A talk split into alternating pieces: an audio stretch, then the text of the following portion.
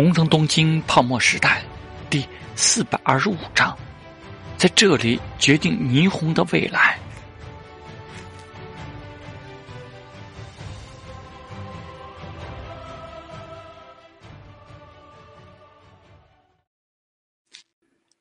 一月的最后几天，在东京的诸多角落，尽是沟通密谋的人。而这一天，陶志明先把蟠桃会旗下各会社今年的工作计划安排好了。就在蟠桃会的总部大楼三友投资银行所属的楼层等着重要的客人。敏夫，地下室车库那边的高管停车区暂时封闭，守住直通总部的那个电梯。旭方敏夫领然领命去忙了。九美奈，陶志明又看着他，眼中凝重。今天的会议我让你参加，但是记住，今天在这里听到的任何一个字都不能对其他人提起。前原久美奈。感受到他前所未有的这般郑重，不由得心里打鼓。那我是不是不参加更好？不，你要参加。陶志明走上前抱住了他，在他耳边说道：“快三年了，以后也这样信任我，让我可以这样信任你。今天之后，你要为我变得强大些，再强大些。这个霓虹，你要成为商业界最有权势的女人之一。”前原久美奈心中巨震，到底是哪些客人要来？陶志明松开了他，微微昂起了头。今天掌控了霓虹近三成财富的人，掌握了霓虹政坛过半实力的人都会来。今天霓虹的未来，也许就将在这里决定一个方向。前原久美奈抬头仰望着，眼里满是崇拜。这是何等的豪迈之语！陶志明微笑起来。帮我整理一下领带，然后带上贝先生那边送过来的设计资料到会议室。如同往常一样，安斋善卫的车子驶入了蟠桃会总部大楼的地下停车场。三友投资银行每月一次的股东会，安斋善卫的车子并不是第一次来。今天他的车子开到了地下停车场之后，就看见不远处的一个人挪开了一个通道上的路障，伸手往里面请了请。然后就弯下了腰。车子均匀前行，不久之后又看见了前方的安全通道门口站着一个人，是陶志明经常带的保镖。随着徐方敏夫微微弯下腰，车子停在了他的面前。徐方敏夫往前走两步，帮助拉开了前排副驾的车门。安在山尾下了车之后，又立刻到了后排，拉开了车门，弯下腰说道：“请小心。”下车来的是北川笃司，还有岩崎藏之介受首之日曾在场的祝友成弥，辛苦了。祝友成弥和颜悦色，对着徐方敏夫微微笑了一下。我要继续在这里等候其他人，只能麻烦安宅大人带两位大人上去了。理所当然。三个人走向了电梯，车子往前开，停在了一个地方就不动了，司机也没有下车。而旭方敏夫则继续处在那里，有如门神。在短短的时间里，一辆辆车开过来，既有旭方敏夫很熟悉的上田正裕、木下秀风，又让他心头一凛的面孔。借着三友投资银行一年一度的股东会，以往只会下来一个人的车子，里面总会多上那么几个人。过了一会儿，一辆普普通的车子也开了过来。徐方敏夫上前之后，副驾上下来的是石桥玲子，而后座上下来的两人竟是桥本太郎和铃木俊二。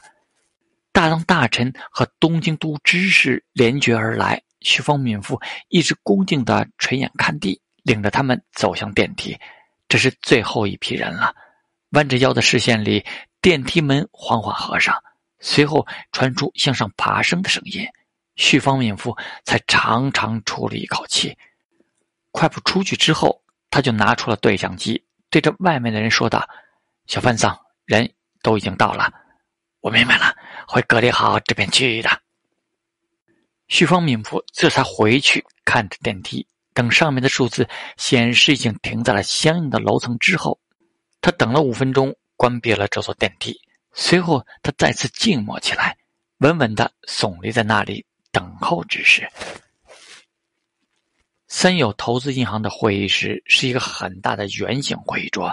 此时此刻，陶之明已经请他们都坐了下来。毫无疑问，桥本太郎还是坐在了离门最远、最重要的位置上。铃木俊儿坐在他旁边。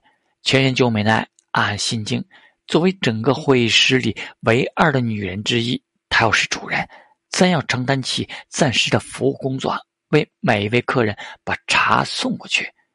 出席这次会议的，真的像是会长大人说的那样，身份尊崇的不可思议。著有财团的掌舵家族家主著有成迷，现任的会长北川笃司正在竞争下任会长的安宅善美。与之相应的三井财团，则是三井真一郎到了。另外就是现任会长宫田信浩，以及同样在竞争下任会长的野岛大雄。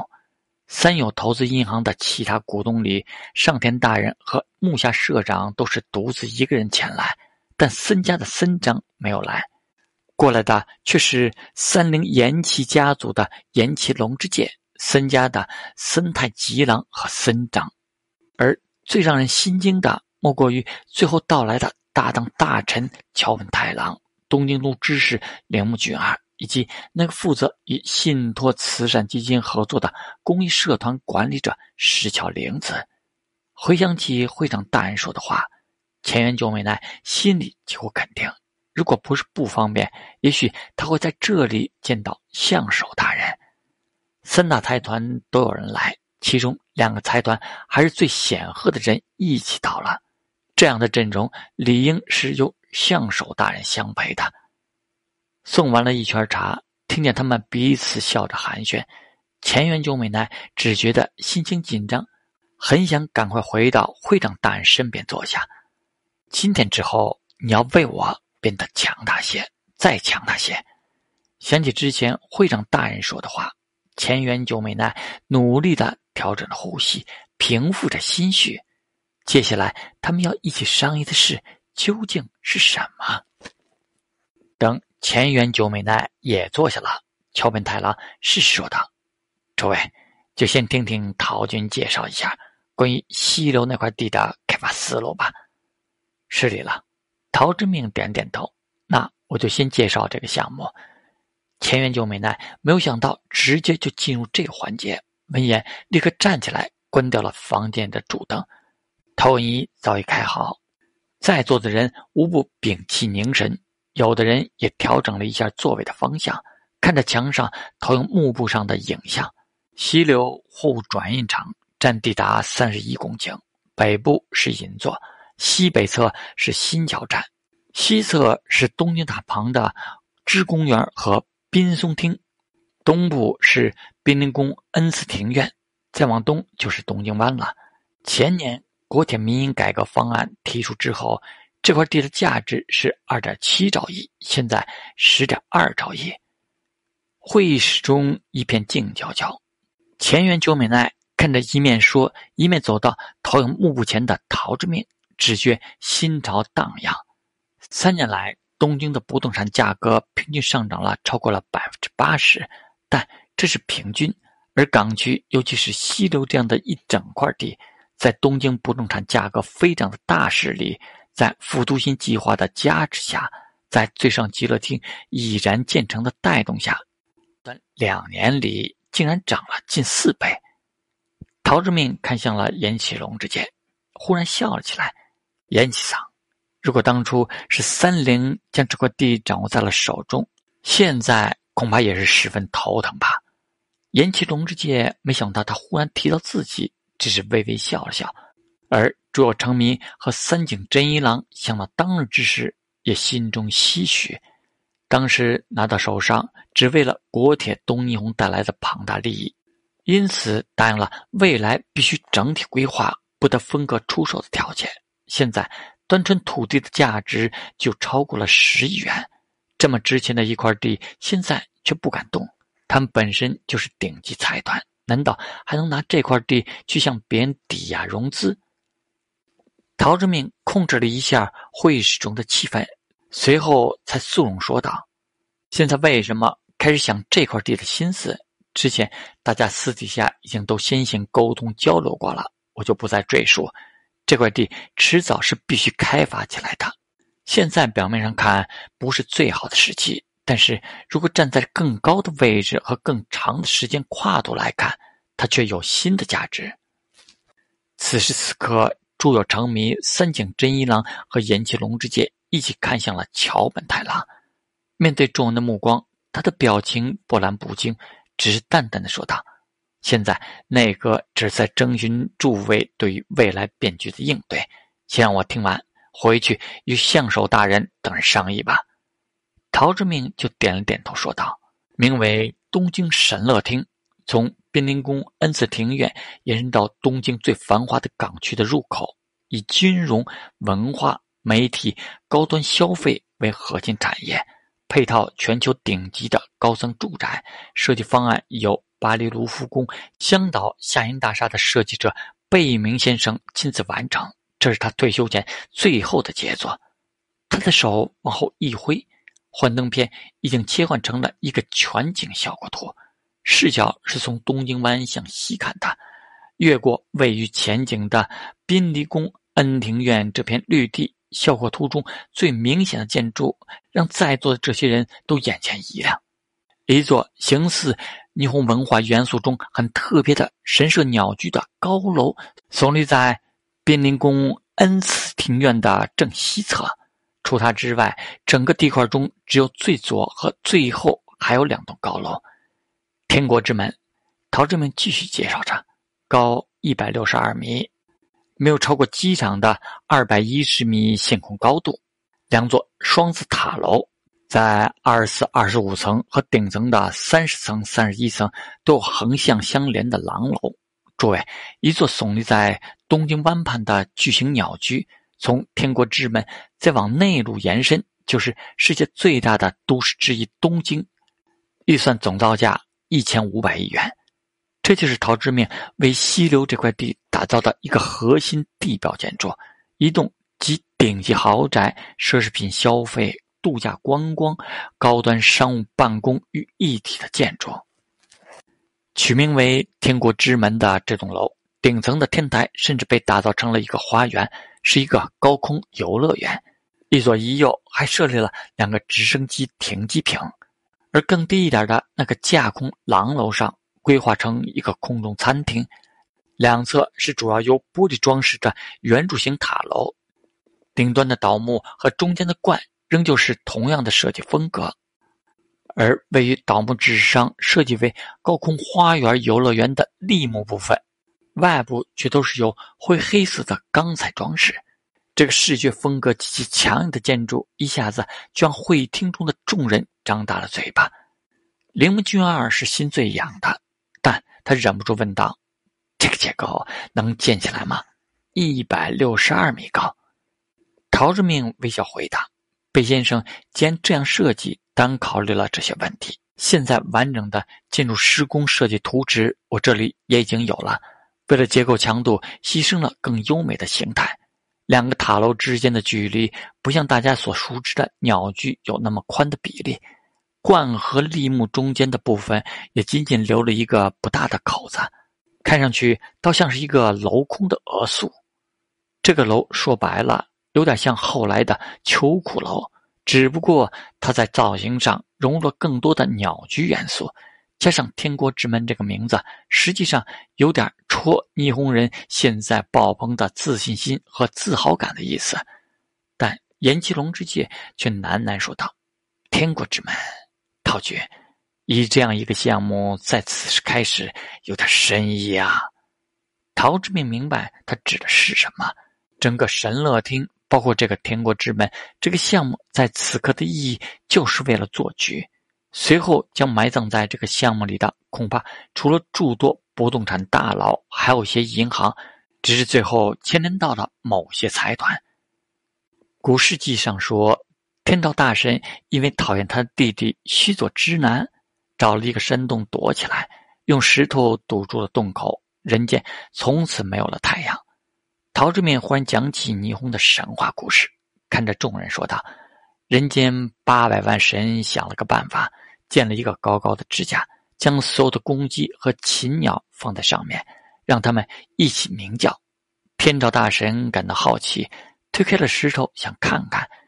相扑力士们抓住机会，合力将石头推开，整个世界于是重见光明。陶之命顿了顿之后，才继续严肃的说道：“此时此刻，外面虽然阳光高照，但我们大家都清楚。”乌云和风暴正在席卷而来，遮天蔽日。我们虽然不是八百万神，但可以作为相扑力士，正让霓虹度过危难，重建未来光明的天国之门，难道不是一个很好的寓意？听到这里，全九美奈其实仍未明白这个项目为什么有这么重要作用，但他环视一圈，会议中的这些大人物。都面色各异的沉思起来。三友银行的总部大楼、东京电视台的总部大楼、电通的总部大楼、西周地铁站的立体空间、海景平层住宅，陶志明一一介绍着这个神乐厅的每个分区。末了才说道：“这就是我对西流这块地的总体开发企划。在当前这个时刻，就我和木下社长一起出资。”开始天国之门的建设，这样的大楼建设的时间至少需要五年吧。桥本太郎眼神锐利，凝视着陶之明。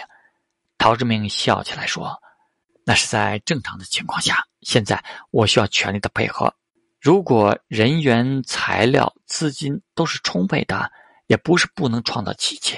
而整个神乐厅的其他部分最好同时开发，先做耗资最小的基础部分。”这样一来，才能以最大的声势凝聚起霓虹的顶级建筑力量以及建材供应市场。只有成迷望向了他，迟疑了一下，才开口：“托曼，现在才开始启动的一些其他项目的建设进度，加大他们的资金成本。既然是三井住友一起主导的巨大项目。”两家的综合商社将会在建筑材料的供应上倾向于这个项目。三井真一郎和住友成弥面面相觑，低沉的说道：“这样一来，三井和住友似乎被西楼这块地折磨的受不了了，必须赶在不动产行业出现大问题之前，收获一部分回报的印象，也会在其他财团眼中树立起来。”陶志明喷着梗。于是，他们就必然也会制造一些阻碍，拖慢整个项目的进度。这种情况下，就将天国之门这个项目推出来，把我推出来，由我来承担这个风险，确保这一项目的尽快完成。这成迷继续说了：“为了整个的神奈町项目，祝友和三井对这个项目的融资和注资已经达到了顶峰。”陶志明点头：“我不得不通过其他金融机构寻求融资，比如。”长信银行这种，前原久美奈心中一动，看了看他。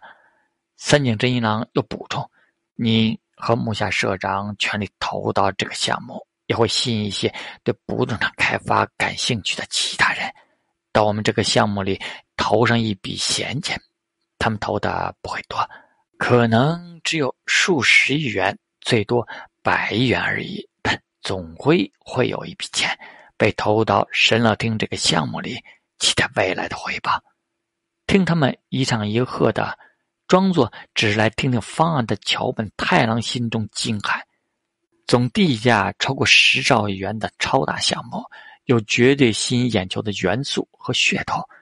有人乐意冲在前牵头，将数以千亿元在两三年内花出去。有两大财团的资源权力保障。有三菱当中的一个案子，愿意下注在这里，以获取未来的一部分物产经营权。